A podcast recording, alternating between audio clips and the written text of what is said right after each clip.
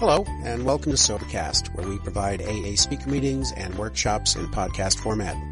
We're an ad-free podcast, and if you enjoy listening, please help us be self-supporting by visiting Sobercast.com, look for the donate link, and drop a dollar or two into our virtual basket. We hope you enjoy the podcast. Have a great day. There's no guideline for this talk tonight. You know, I we got this book right here that says format. Ain't nothing in there about design for living talk. Ain't, we hadn't done this before, so we're kind of doing it on the wing and the prayer and the trusting in the power greater than us tonight, and we'll see where it goes. Uh,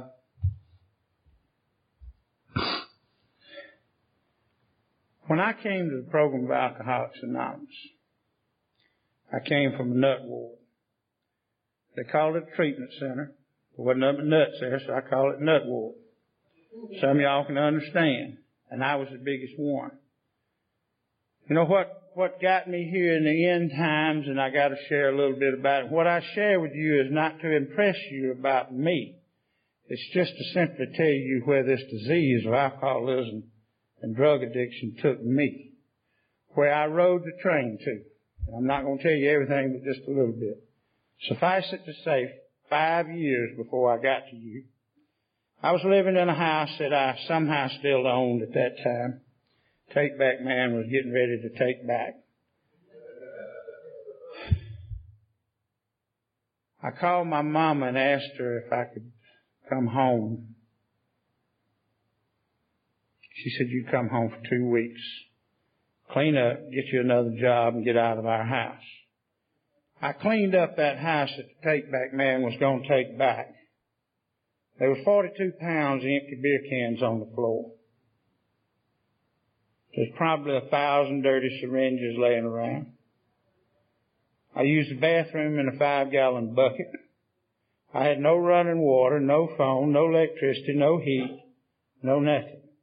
And I didn't have a problem. Now that's where this thing took me. And the reason I know there was 42 pounds empty beer cans on the floor is because I bagged them up and sold them to get a drink. Now that was five years before I got to y'all. So you can imagine what went on in the next five years. I came into the program of AA through that treatment center and I thank God that they worked out of the book Alcoholics Anonymous. Treatment's changed now. I work in that field and, uh, you, you'd be hard pressed to find a book Alcoholics Anonymous around where I work. You'd have to really scuffle. I don't like that, but that's the way it is. But I came in here and, uh, and this design for living y'all talk about. For me, it comes from those 12 steps, and that's what they put me on when I was in treatment. You know, I did my first uh, fifth step. I was 40 days away from a drink. I was still pretty much humming. Hmm, you know that. Got to shake it out in there, but it was still humming. And people say a lot of times that's too soon to be that far into the steps. And I politely remind them if they'll read the literature, they'll find that Dr. Bob was walking around making amends about eight and a half hours sober. So maybe there, and there weren't no steps, but he was doing the amends process at that time. So don't worry about speed of the steps. I, I've heard people talk a lot of things about that, but I think it's when you're ready to do it. You know, I didn't do it because I wanted to, because I was happy about it, because anything else, I just couldn't stand to live the way I was living anymore.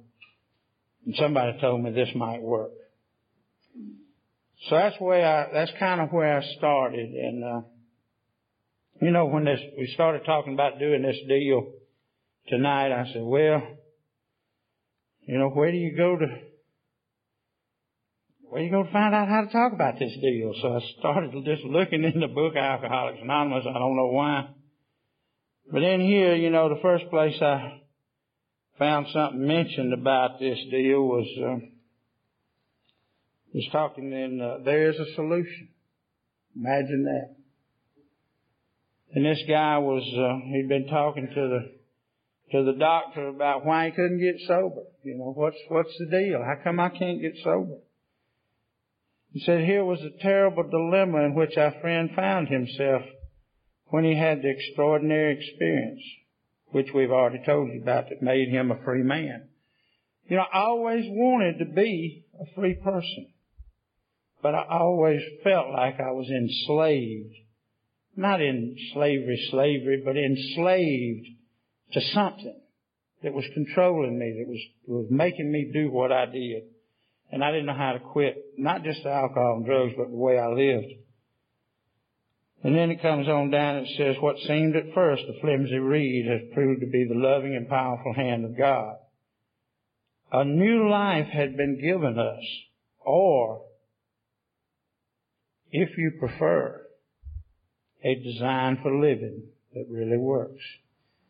I don't know about you guys, but I remember even at a young age looking at other people and thinking, how come they know how to act? How come they know how to get along? It's like they got something that I didn't get. And I knew, even then, I knew I wasn't that dumb. I mean, it wasn't a matter of intelligence. I just, you know, when the plane came in, I was at the boatyard, I reckon. You know, I mean, something. It just, I just didn't get it. And these guys, you know, as I grew a little older, came on up a little bit and my eyes opened up and started seeing some of these other shaped things and they were called ladies and I started looking at that and other guys could talk to them and my God, when they'd look at me, I'd run, want to hang on the wall. Scared to death, petrified. Wanted to be with them and scared to death that they, they would talk to me, you know. So I think maybe that, uh, that I didn't have a design for living from the get-go. And I, uh, I kept on coming around here and, and that same guy that I just read that talks about that design for living, he, uh, on the page back, he talked about, uh, in here it says, they appear to be the nature of huge emotional displacements and rearrangements, ideas, emotions, and attitudes, which were once the guiding forces of the lives of these men, are suddenly cast aside. And a completely new set of conceptions and motives begin to dominate them. And that started in that treatment center for me. Because I didn't have a clue how to live without using and drinking. Not a clue. I remember looking out the big picture window in that hospital and I looked up at the big hospital up front because they put us down there in the back, you know, where the real sick people were. And I looked out that window and I said, what in the hell am I going to do with all my time? I don't know about you guys, but I had gotten to a point with this disease that drinking and using drugs was my life. It wasn't a thought that happened every, on Tuesday or Thursday or it was every day, all day. I made a living. I got broke at doing that. I didn't make a living at it. I got broke doing it. But uh, I started having some new uh, some new ideas, some new conceptions, some new motives began coming into my life in that treatment center because I finally, finally prayed to a God that I didn't understand. And I said, God, I don't know who you are. I don't know what you are, and I don't even know if you are. But if you don't do something with me in this life pretty quick, I'm checking out. And I didn't mean checking out that hospital. I meant checking out this life. I had had enough. I had gone as far as I could go. The battle was lost. I give up. I knew the answer wasn't any more in alcohol and drugs. You know, and I had, I had contemplated suicide a lot. I think I was just too chicken shit to do it. Uh, of course, when that doctor in that hospital talked to me, the first question they said, you ever think about suicide? Nope, not me. Ain't nothing wrong with me like that. I ain't thinking about suicide. All the time. All the time it was on my mind. You know, and I, and I just kept on. Um, thank God for those people in that hospital that that believed in me and they, they put me in this literature and I got several things. I'm going to read little little bits and pieces out of in here because it was what was pointed out to me. I told you I'd, I'd gone up and done that first uh, fifth step. I was 40 days away from drink. I walked back in that nut ward and a voice talked to me and that voice had spoke to me 20 years before. That voice had said, Randy, if you don't quit drinking liquor, it's going to kill you. And I heeded the call. I didn't drink any liquor for 10 years. Not a drop.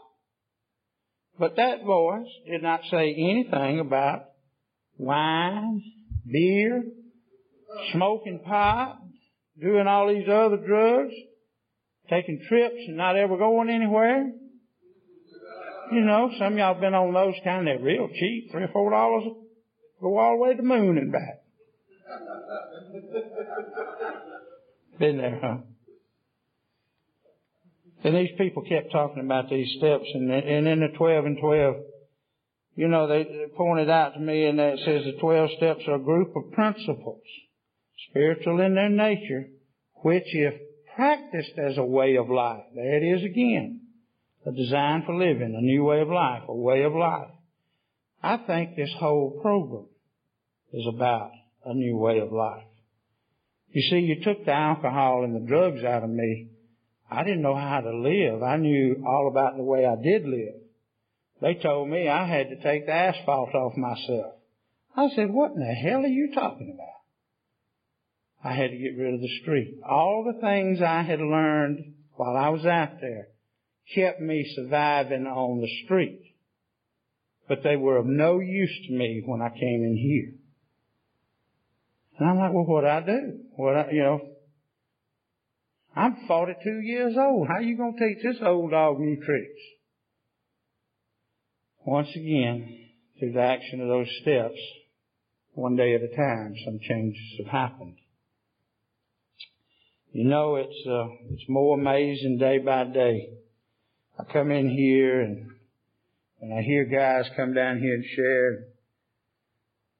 You know, Scotty talked the other night, and I could relate to, to everything he shared. When I first got here, I wasn't nothing like him. But when he said, I'm like everything he said. And then Ben talked Saturday morning. Then Bill talked, and I relate to them, you know. I understand. And then Burns talked tonight. And I can relate to him. You know, I never did have no white Corvette. But I had a black Ford Starliner 427 with two fours and a four speed to pull the front wheels off the ground and I was hell. I understand. I can get something on the outside to fix this poor boy on the inside, you know. That's the deal for this deal. What do I do? What do I do? Thank God they gave me a sponsor when I was in treatment. Uh, wouldn't let me pick one told me that I would pick somebody and then I would tell them how to work the program. Some y'all know me now and you say you still like that, Randy. Ain't changed a bit. You know, but I, I think I've got a little bit better and, uh, and I'm surrendering a little more day at a time. I, uh, I have to tell you that when, uh, when I got up here tonight, I was scared to death. Still got a little bit of twitching in me. Because there's a part of me that thinks, just like Burns said, I got to have your approval to be okay. And what if I get up here and I mess up? Now how am I to mess up? You know, even if I take a drink, y'all will take me out and talk to me and bring me down and help me get back started in the program. So getting up here in front of you ought not scare me to death, but it does. You know it does. So I went back there and prayed, and once again I was able to give it back to that higher power that y'all taught me about. And I'm up here now. In the face of collapse and despair. In the face of total failure of their human resources. They found that a new power, peace, happiness and a sense of direction flowed into them. This happened soon after they wholeheartedly met a few simple requirements. Uh-oh. Rules and regulations and requirements. I don't know about you, but I never wanted to follow the instructions. I'd get something at Christmas and it'd have a set of directions in there. You know the first thing I did? I throw them directions away because I know how to put everything together. And then of course it wouldn't go together and I'd raise hell and say they left, they didn't send all the parts. You know, it wasn't my fault. Finally go get the directions back, find out that I'd put it together ass backwards again. Once confused and baffled by the seeming fruitality of existence, any of y'all ever thought, well, why in the hell am I alive? You know, I told my first ex-wife in a fit of smartness one Saturday morning about 10 o'clock in the morning and I'm fixing to get off on some kind of mushrooms or something, drinking a good cold Budweiser. Honey, them people from that other planet brought me here and this is jail and I don't know when they're coming back to get me and take me home. Now that woman got scared to death.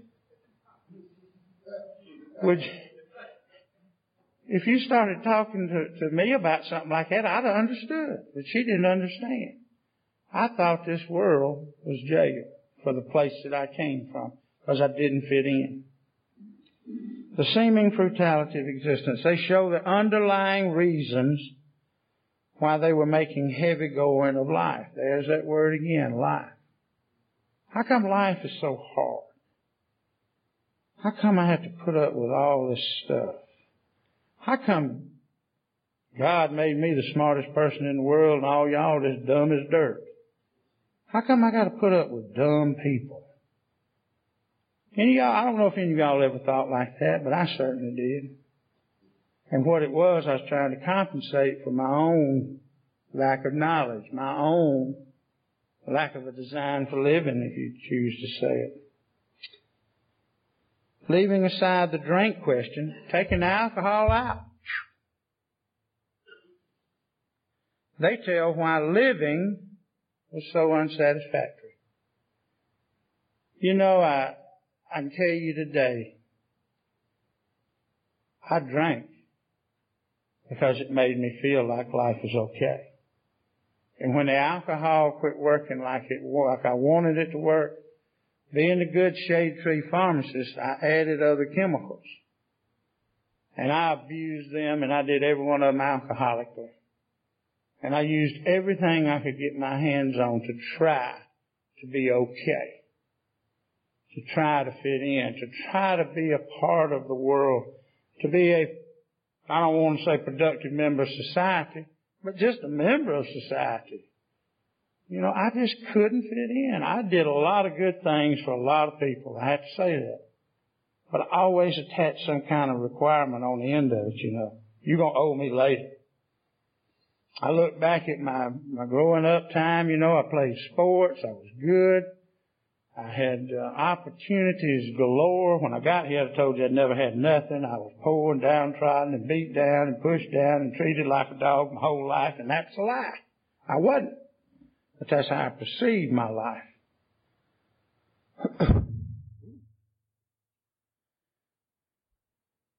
you know, it, uh,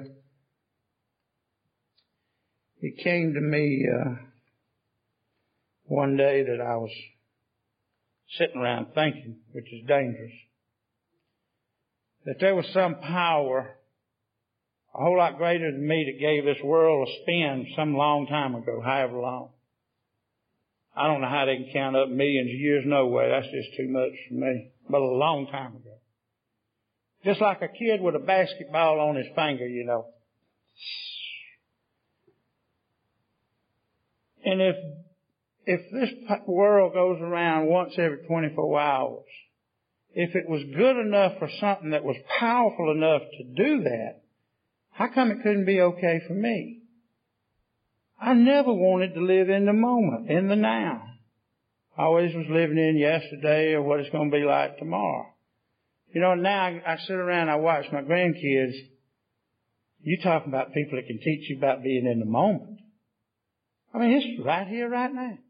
They ain't worried about nothing but what's right there. Y'all are starting to get me back to that point. Another thing in this book that helped me uh, start looking for a new design for living, and I like this a lot because it nails me right to the cross. We were having trouble with personal relationships. We couldn't control our emotional natures. Y'all ever get mad and raise hell and just go off the damn bat? We were prey to misery and depression. Only when I didn't have another drink or another drug. We couldn't make a living. I could get jobs, never ever had a problem getting jobs. I just couldn't keep them. Those people expected me to come to work. You know, I don't know why. I ought to get a check for just signing on with them. We had a feeling of uselessness. We were full of fear. We were unhappy. We couldn't seem to be of real help to other people. I was stayed like that until I got into those steps. And today, most of the time, I don't live like that. Sometimes I get caught up in a little fear and it's always, always a problem between me and my higher power. It's never the problem between me and you. You can't cost me that stuff. My lack of connection with my higher power is where that comes in for me. I uh, I remember uh, when I first asked Jimmy to be my sponsor we had been running, uh, running up and down the roads of AA. And everywhere I went, there he was. And he'll tell you now, everywhere he went, there I was. But I hadn't had a sponsor for a little while. My sponsor, my second sponsor had, uh, for his own reasons, had made a choice not to continue going to AA. I went to him and told him, I said, Jim, I, I don't, you know, you need to be in AA. I got to have a sponsor in AA. And he said, well, Randy, some things you just have to go through on your own. And I told him, well, you know, that ain't what you told me. So anyway, I didn't have a sponsor. And y'all know right now, if you're sponsoring yourself, you got a damn fool for a damn sponsor. So don't do it. Find you somebody. Anybody's better than nothing.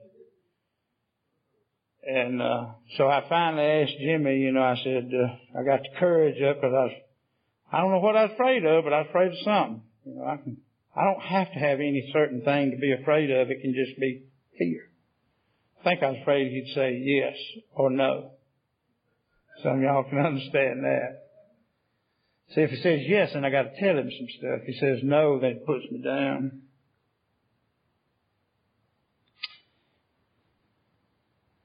I uh, I had a deal go off one time. Uh, my my daughter called me one Thanksgiving, and I was really really sick. I had caught some kind of flu and flu bug and stomach bug, and I was like a fire hose. Every time I drank anything, it'd just go off. And she called me up, and we were having a little conversation. Right in the middle of the conversation, she said, "And oh, by the way, you're going to be a granddaddy."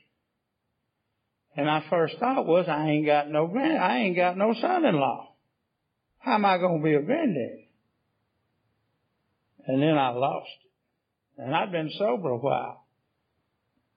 I lost my cool and I went to ranting and raving and pissing and moaning and bitching and hollering and screaming and throwing stuff in my house. And I didn't have a bit of serenity and I wasn't worried about God. I wasn't going to talk to that man. I knew what he'd say do. I didn't want to hear it. I wanted to kill somebody. And to hell with the consequences. But somehow or another, I called a, a friend of mine uh, in California, of all places. Some of y'all know this man, Kip C. And I called him 8 o'clock Athens time, 5 o'clock his time. I ain't thinking about that because you see, I'm self-centered to the core. And I called him and he answered the phone and he said, what's going on? And somehow or another, this program that y'all have got me involved in, these steps, I was able to get kind of honest with him. I said, Kip, I'm scared to death. And he said, well, tell me about it. And I told him what was going on. He said, well, it's five o'clock in the morning. He's laying in bed with his wife, Sabrina, out there. You know, and I know they're laying in the bed at five o'clock in the morning with each other reading the big book, Alcoholics Anonymous. That's what people do at five o'clock in the morning in California. because what he said was, let's see what the book says. And immediately he went into, this is the how and why of it. First of all, we had to quit playing what? God. Now how could I be playing God in this situation? Well, I was fixing to play God and whether this young man lived or died. And then what I was playing God as to how I was going to do with my daughter. So yeah, I was playing God. It didn't work. Next we decided that hereafter in this drama of life, boy, that was some drama going on then. God is going to be our director. He is the principal. We are His agents. I think Burns talked a little bit about that line tonight, being the spearhead and agents for God. And He is the Father and we are His children. Most good ideas are simple. And this concept was the keystone of the new and triumphant arch through which we passed freedom. Once again, there's that word freedom. As long as I'm running the show, as long as I'm trying to control your behavior, as long as I think I know what's best, I am not going to be free. I'm going to be controlled by my own ego, my own self-centeredness. And you know, although I may tell you I believe in a higher power at that moment, I'm not really trusting that higher power. I may believe in that higher power. You know, I tell everybody up home when I'm talking, uh, uh, most time we get talking about belief and faith and trust and this stuff about this new way of living and, uh, and I tell them that I believe Karl Wallenda walked across a steel cable about that big around up at Tallulah Gorge. I believe he did it because I've seen it. However, I do not trust him enough to get on his back and go with him. So I believe in this God that y'all taught me about, but how much do I trust this God? You know? I remember my first sponsor. I went to him and some of y'all may have had these thoughts. I don't know if it's, I don't think I'm too unique with this. And I said, what if God wants me to go somewhere and be a missionary? And he looked at me with this the plainest look on his face and said, Randy, you're not that effing important. And that kind of got me aback. And he said, but if that's where God wanted you to go, you'd go. What he was trying to tell me was that this power greater than me's got all the power. Like it says in the book, and I ain't got none. But yet I still think that I ought to be able to run the show with this problem right here that my thinking, which caused me all the trouble that I ever had, is smart enough to run the show. Because I ain't had a drink in 30 days, 90 days, 5 years, or 10 years, or 15 years, or whatever. You see, Burns told us it ain't all, it ain't about the drinking. It's how do we live after the drink? That was my problem. How do I live after the drink? When you took away the alcohol, you had a scared little boy. Very scared.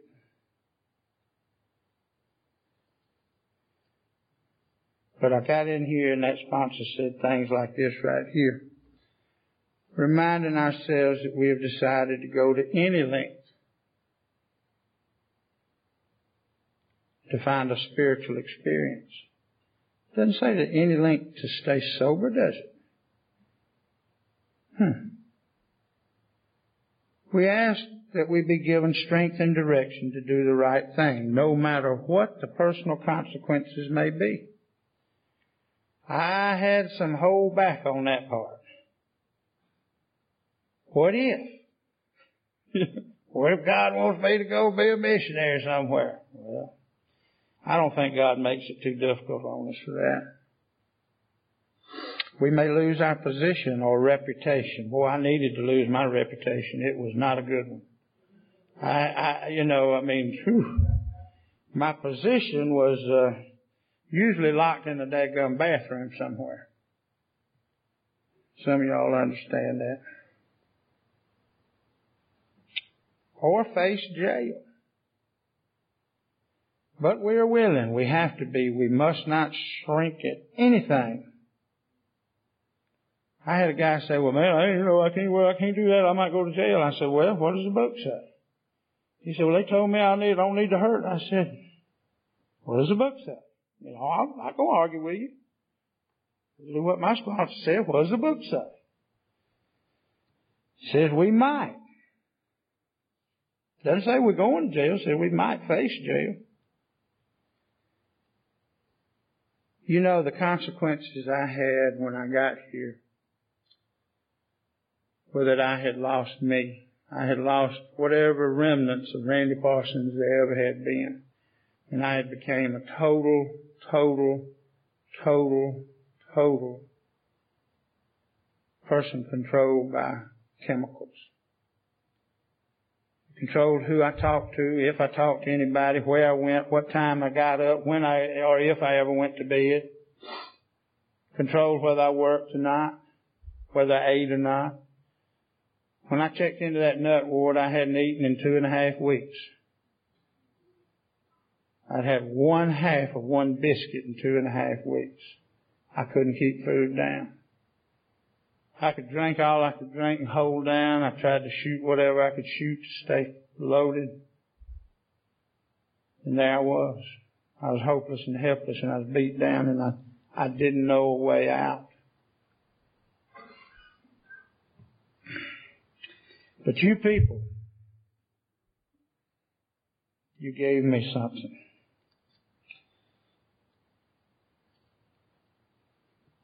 You gave me this right here. Our design for living was not a one-way street. It's as good for the wife as it is for the husband. You know, I had uh, I had another ex-wife at the time I got here, and somehow or another she crawled into the rooms of Alcoholics Anonymous three and a half years before I did. I like to say she needed to get here before I did because she was sicker than me. But that ain't true. You know, I ain't no way she was near as sick as I was. But she was sick as she needed to get. Two weeks before I crawled into that nut ward, she had called me She'd found a new design for living. She'd found a new way of life. She'd found new people. She'd found something that was leading her to a power greater than herself that could solve her problem. And she still cared enough about me, I guess, as, uh, as the father of her child, to where she called me and said, Randy, uh, she asked me to keep that child, and I told her I couldn't. I was too sick. She said, Randy, there's help out here for you and there's hope for you. And if you'll just come along with us, you can find that. And I wasn't quite ready, you know, I, I wasn't quite ready to do that deal then and I, uh, I had to go on a little more, but I finally got to that treatment center a couple of weeks later and when I got out of there, uh, she helped me sort of put my life back together. I, she get, I had, could have two dollars a day and she'd, uh, if I spent 75 cents, she didn't give me two more dollars. She gave me 75 cents to make it back up to two dollars. And I gave her my paycheck every week. So somehow something had changed. I mean, cause I never gave nobody my paycheck. And you know, guys, I'm gonna, I'm gonna tie on up here for me and get it over to Jimmy. But suffice it to say that it's an ongoing process. You know, now I work in a treatment center. I sponsor guys. Try to stay in the book Alcoholics Anonymous. I pray. I do the deal. I come down here and be with you guys. You know, I do a lot of service work that I never would have thought I'd have done. That just ain't for me. You know, that's free labor. But I know today that it's, it's stuff that helps me stay sober a day at a time. you know, it's, uh, it's just a true blessing today. You know, I have, uh, me and my second ex-wife are living together again. We're not remarried. I haven't jumped that deep, but, uh, you know, we're living together and our lives are, are okay today. You know, even when I get frustrated and I think, well, damn, look how she's treating me after all I did for her. I have to remember what all I did to her.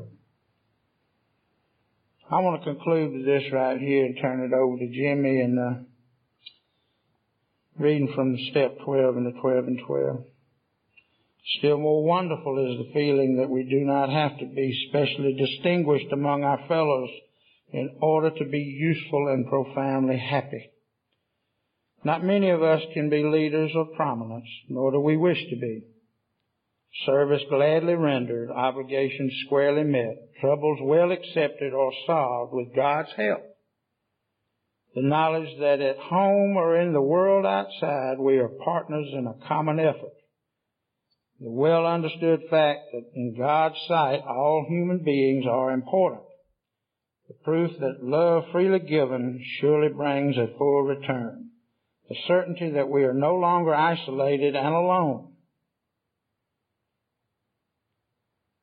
in self-constructed prisons. And I lived there a long time. That surely that we need no longer be square pegs in round holes, and I think Burns talked about that tonight. These are the permanent and legitimate satisfaction of right living for which no amount of pomp and circumstance, no heap of material possessions could possibly be substitutes. True ambition is not what we thought it was. True ambition is the deep desire to live usefully and walk humbly under the grace of God. With your help, the guidance of a sponsor, those 12 steps, somehow or another I'm able to, to do a little bit of that today. Guys, I don't know if I've helped you, but it's uh, been a blessing to be up here in front of you uh, sharing a little bit of strength, hope, and experience, and I want you to welcome my sponsor, a good friend, Jimmy C. from Good Hope, Georgia.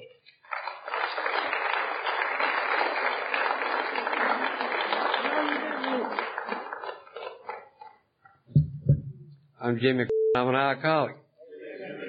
Y'all didn't hear that last comment. He says, I took up way too much of your time. No, he didn't. I hope he just keep on going this sort of came about on short notice for me, but uh, it kind of goes back to the early days. One is never say no to AA. And my sobriety date is December 10, 1989.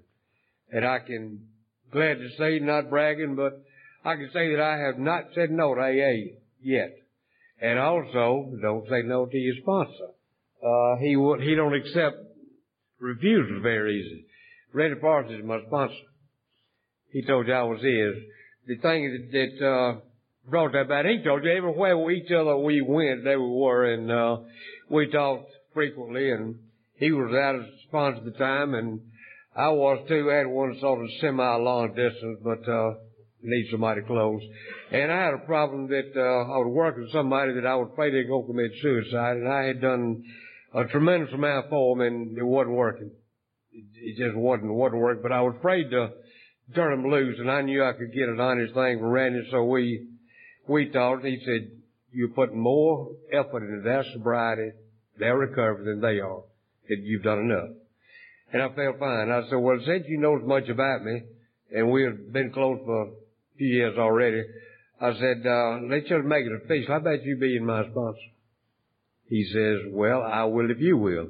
So that brought it together. And it's our relationship and love for each other has grown tremendously over the last 13, 14, 15 years there, but I don't know exactly how long it has been. It doesn't really matter.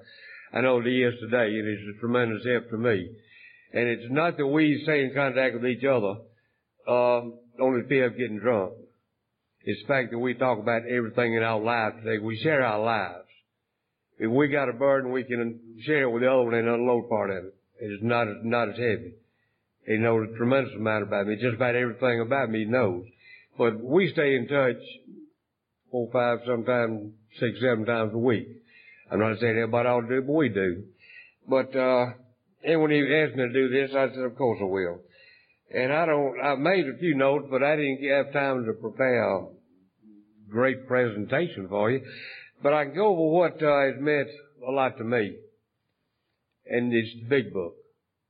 I love it. I've read it a number of times all the way, all the way, I say all the way through, which means the doctor's opinion, the first 164 pages. The personal stories, there's some good stuff in them, but they are personal stories the same as mine might be or Randy's may be.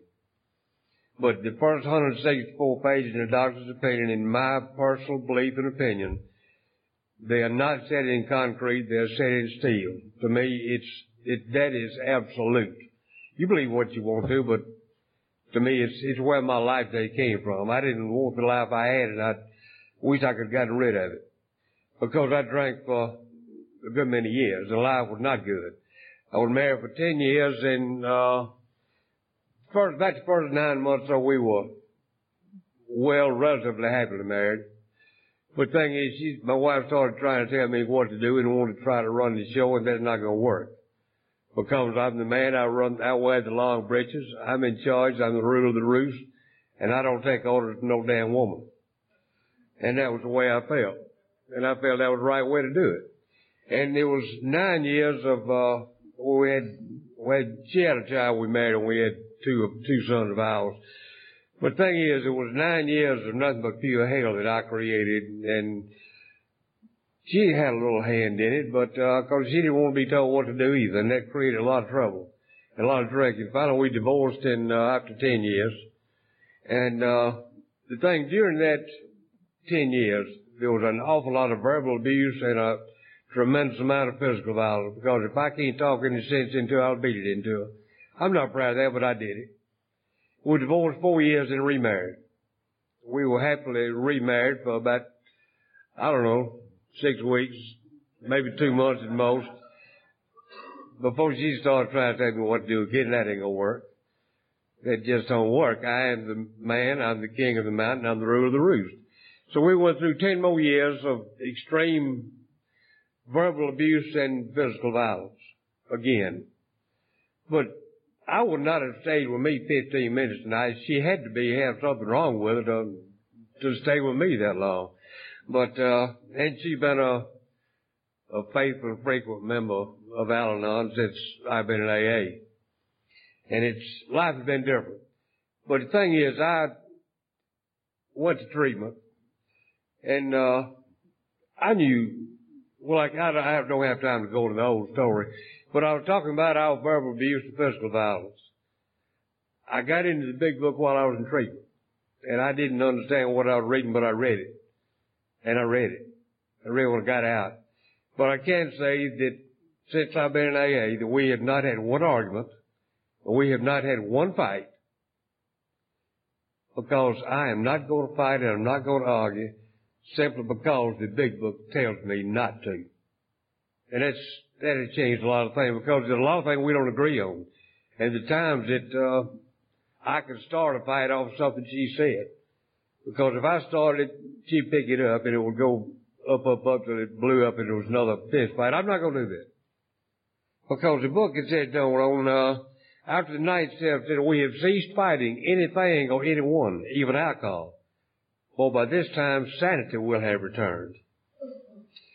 But when I got treatment, I followed directions. I was, it was strange for me and I knew it. Because before I got uh, to treatment and AA at the same time, I never believed in God. I believed in myself and another half a gallon of Gilbert gin if I needed anything to help me. Religion was for weak people. I was too strong. I didn't need none of that. And there's other things I don't have time to go into, but I had religion figured out to my, almost to my satisfaction. There was just a little bit that I could not quite get. And that was, how could so many hundreds of millions of people over so many thousands of years been so wrong? Or were they? I didn't believe, but I didn't understand why the others did. Uh, but I listened, I followed directions, did what I was told. Being powerless over alcohol, absolutely, because in the end, my drinking had gotten to the point I could not go four hours around the clock without a drink. That's the longest I could go. A lot of black had to wake up in jail have to ask one which one it is. Wake up on the side of I-20 out of a blackout, have no idea when you've been home, when you, whether you got to work, were fired. You don't know nothing. Some of the blackout people told me what it is, but a lot of them they didn't. But that went on a lot, and I had a number of DUIs. I won't go into all the details, but I had enough, more than more than my share. But I was powerless over alcohol and knew because alcohol controlled my life. I could, I'd wake up at three o'clock in the morning, give or take two minutes either way, and I had to get out of bed and go get a drink. For a while, when it first started, my wife said, "Oh, you have to go get a drink." I said, "No, I had to go to the bathroom." She said, "What'd you do? Pee in the kitchen cabinet?" I said, no ma'am. Then finally she didn't care. I'd wake up at six, I'd have another drink. I'd get ready to go to leave, go to work at seven thirty, I'd have another drink. I didn't want the law that drink, but I had to have it, or I'd shake myself all to pieces. I'd stop at a convenience store, pick up a bottle of Scope and a pack of cigars. I'd drink that Scope from, uh, from good old Athens, which is about 20 miles. And wore chew on my cigars. That's, a lot of days I remember going to work. But the last three years, I want to commit suicide every single day, but I want to do it my way. And that was to hit a bridge sober. Why sober? I don't know. But I just want to do it sober because people think it's a, well, a real accident. If I had a wreck, it's a well, a drunk fool finally killed us afternoon to go happen. But the harder I tried to get sober, the worse it got. The worse my drinking got. But I had given up when I got treatment. And I listened, I paid attention, first time in my life. But a, powers over alcohol, absolute. Life unmanageable, certain, because alcohol run it, run, ran my life.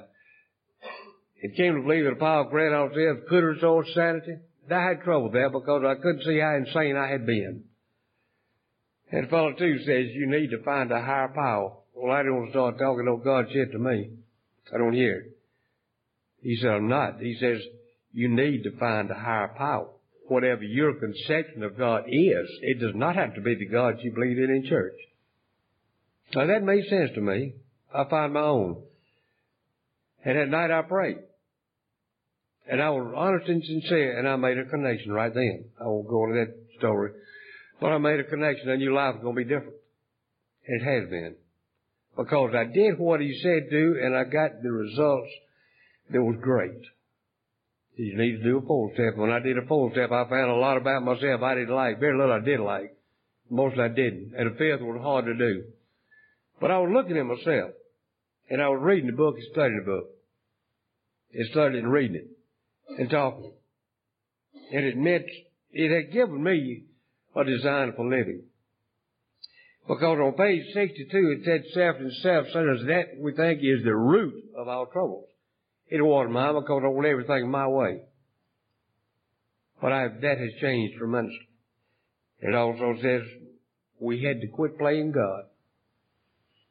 And over in the doctor's opinion, Dr. Silkworth had worked with alcoholics for probably 25 years before he and Bill ever met. He knew a lot about alcoholics, but he couldn't put quite everything together. But Dr. Silkworth says, Profit, emotional appeal seldom suffice, suffices. Don't beg an alcoholic to quit. Him how bad he's hurting everybody in his life. He gonna do it.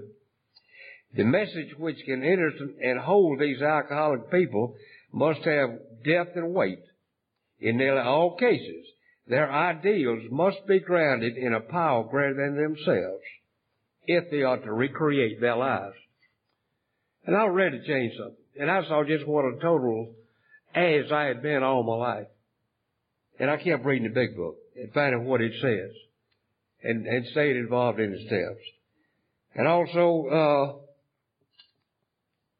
uh, on page 66 it says, if we were to live, we had to be free of anger. And I didn't know at the time that I was mad, I had been mad at the whole entire world just about all my life. But I saw that. especially like my wife and kids and anybody close to me. I did, could not see before the damage that I had done. Also, we avoid retaliation or argument.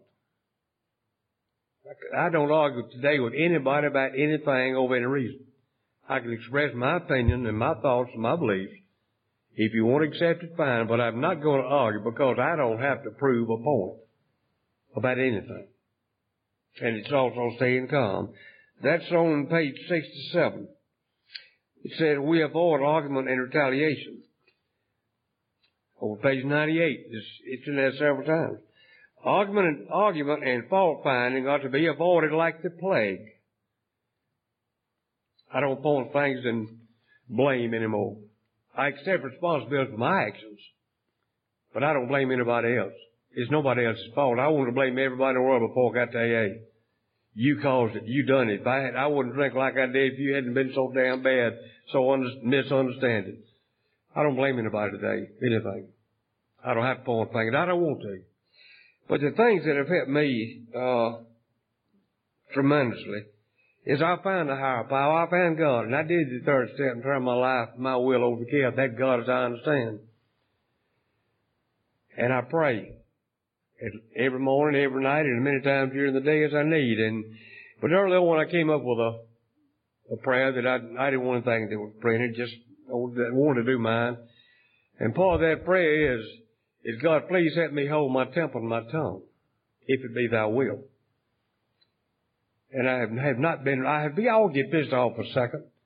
But as far as getting mad like I used to and violent rage, it didn't come. Because I've asked God to help me. And He has. I also asked Him to help me stay sober. Not to keep me sober, because God is not going to keep me sober. And Randy Parsons is not going to keep me sober. They will help me stay sober if I want to, but I've got to do my part before anybody will help me. Uh, it's just, really, it's just that simple. Uh, but far as on a daily basis, early on I, I tried to use and until it became more obvious to me, I use the serenity prayer. Accept the things that I cannot change. Change the things I can and wisdom will know the difference. And I found too the most that I can change is myself and my attitude. I can change my attitude. I can change me, but I can't change another human being on the face of this earth. And me fighting to try to change somebody else, it's fighting a losing battle. All it does is get me hot and bothered and upset. It's not going to work. But I can change me and my attitude. And that's, that's, I can see most things that I think maybe could be changed, so I'll pray about it change the things I can. Sometimes I might change something I just don't really want to that bad, so I don't, I don't bother with it. But I know what I can and can't. Well, the thing is too, is trying to show kindness to, to everybody.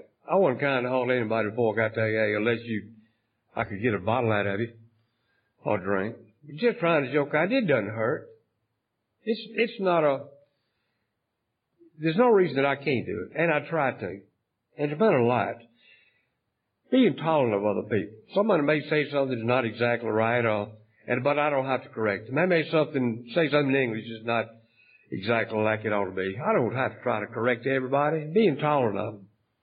Maybe they don't believe exactly the way I do. So, work the steps same way I have. I don't think it's one way, but that's my opinion. And it's just being different, being a tolerant of people. And also love of others. And love doesn't mean lust, trying to get somebody to bed. Love is having care and concern for another person's welfare and well-being. That's what love is to us. And that's the reason I love all alcoholics. I have a care and concern about your well-being and your welfare. I want to try to help anybody with an alcohol problem that I can. If you want me to. If you don't want me to, that's perfectly alright. It's your call. It's your business. But I'm ready and willing to help anybody as best I can. And it's, it's meant a lot. But, uh, in being tolerant, I would make, go make a little side trip Wednesday forward. The workshop, uh, got started. I would load my truck. And my wife was me. That's amazing. She helped me. But, uh, thing is, she said, hand me another cooler. So I looked on the back porch and I picked up the first cooler I got to. And I came back and set it back on the truck. He says, you don't need a cooler that big. I says, the only thing you said was, hand me another cooler. There is another, that is another cooler. And whatever she may have wanted, she didn't say nothing, but what may she may want to have said after that, I would have just kept my mouth shut because I've learned how to keep my mouth shut. I did what she asked me and she said, well, that wasn't size, but that's all right. I can let a lot of stuff like that go over my head, whether it's my wife or, or anybody else. It was not worth creating a damn service over. For Pride AA, that would have ended up in a fist fight, I can guarantee you. So it was no big deal. She didn't, I don't, didn't mean anything, I wasn't trying to create anything, but she says things because I'll be with my wife good piece. She's, I'm retired and she is too, and that's, we stay around each other sometimes, I think too much, but that's my opinion, not hers. And, and being honest with, with people. I don't have to get up here, and I'm not up here to try to paint a big picture of what a, what a goody goody I am and what a great fellow Randy Parsons is and how well we work the program. I hear people say, oh, my program and my program. It ain't your damn program. Uh, my program don't work. Hell no, it ain't gonna never work. The program of Alcoholics Anonymous will work. It does work for those who work it. It's so, but I don't, I don't have to jump in on somebody's case and say, unless they ask my opinion, and I can calmly give them my opinion. You ain't got a program. My program was to slow down so I could kill myself. But I couldn't do that, so my program didn't work. It's just so much an acceptance of people as they are, and not as I want them to be.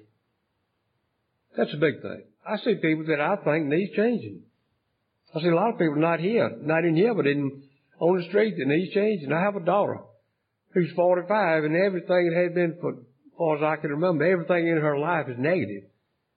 Every single thing about her life is negative. Whatever she, where she lives, whatever she drives, whoever she's working for, the people she works with, the kids, other relatives, everything in her life is totally negative. I can only accept her as being the way she is and not spend a tremendous amount of time around her, which I don't, because I don't want to hear negativity every breath comes out of somebody's mouth. It's unnecessary. I love her as a dog. But I accept her being the way she is. And she needs change, yes. But I cannot change her. And it's just, to me, it's trying to live the big book and live the 12 steps and reading the big book to see what it says that we should do. Uh, it, don't know, there's just so much,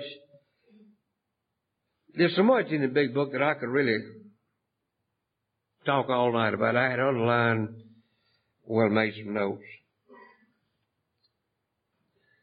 But I won't get into that. I'll, I think I've talked probably about enough, uh, if not too much already myself.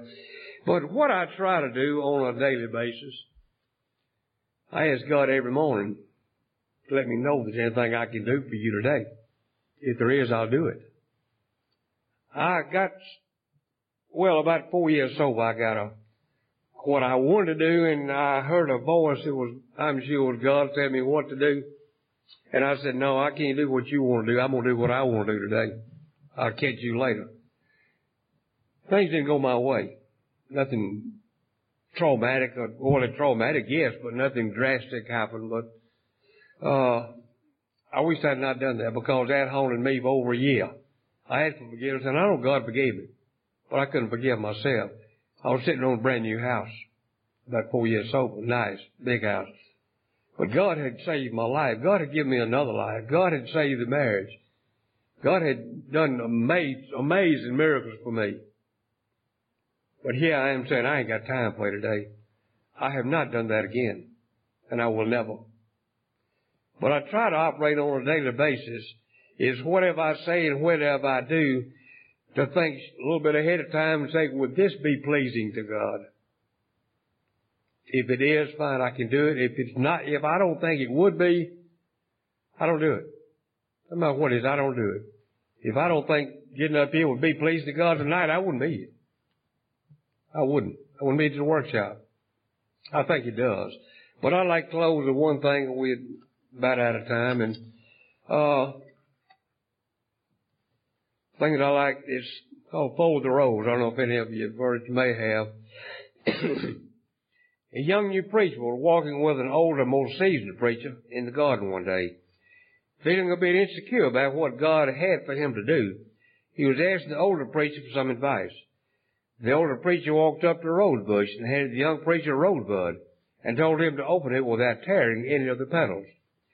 The young preacher looked in disbelief at the older preacher and was trying to figure out what a rosebud could possibly have to do with his wanting to know what God's will, what, know the will of God in his life and ministry. But because of his great respect for the older preacher, he proceeded to try and unfold the rose while keeping every petal intact. It wasn't long before he realized how impossible this was to do. Noticing the young preacher's inability to unfold the rosebud without tearing it, the older preacher began to recite the following poem. It is only a tiny rosebud, a flower of God's design, but I cannot unfold the petals with these clumsy hands of mine. The secret of unfolding flowers is not known to such as I. God opens this flower so sweetly that in my hands they die. If I cannot unfold a rosebud, the flower of God's design, then how can I have the wisdom to unfold this life of mine? So I'll trust in Him for leading each moment of my day. I'll look to Him for His guidance each step of the pilgrim's way. The pathway that lies before me, only my Heavenly Father knows. I'll trust in Him to unfold the moments just as He unfolds the rose. Thank you.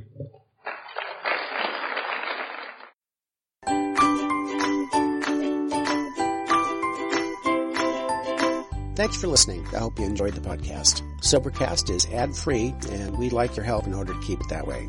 So if you'd like to help us be self supporting by pledging a dollar to a month, visit Sobercast.com and look for the donate links. Thank you very much.